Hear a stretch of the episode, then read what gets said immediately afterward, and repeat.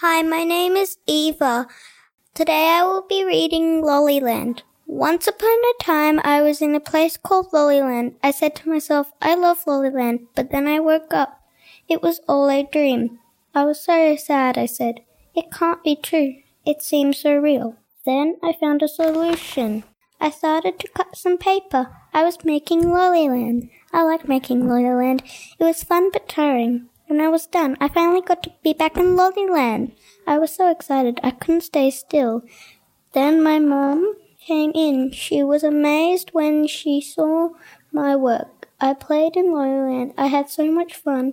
My mom also played in it and lived happily ever after. The end.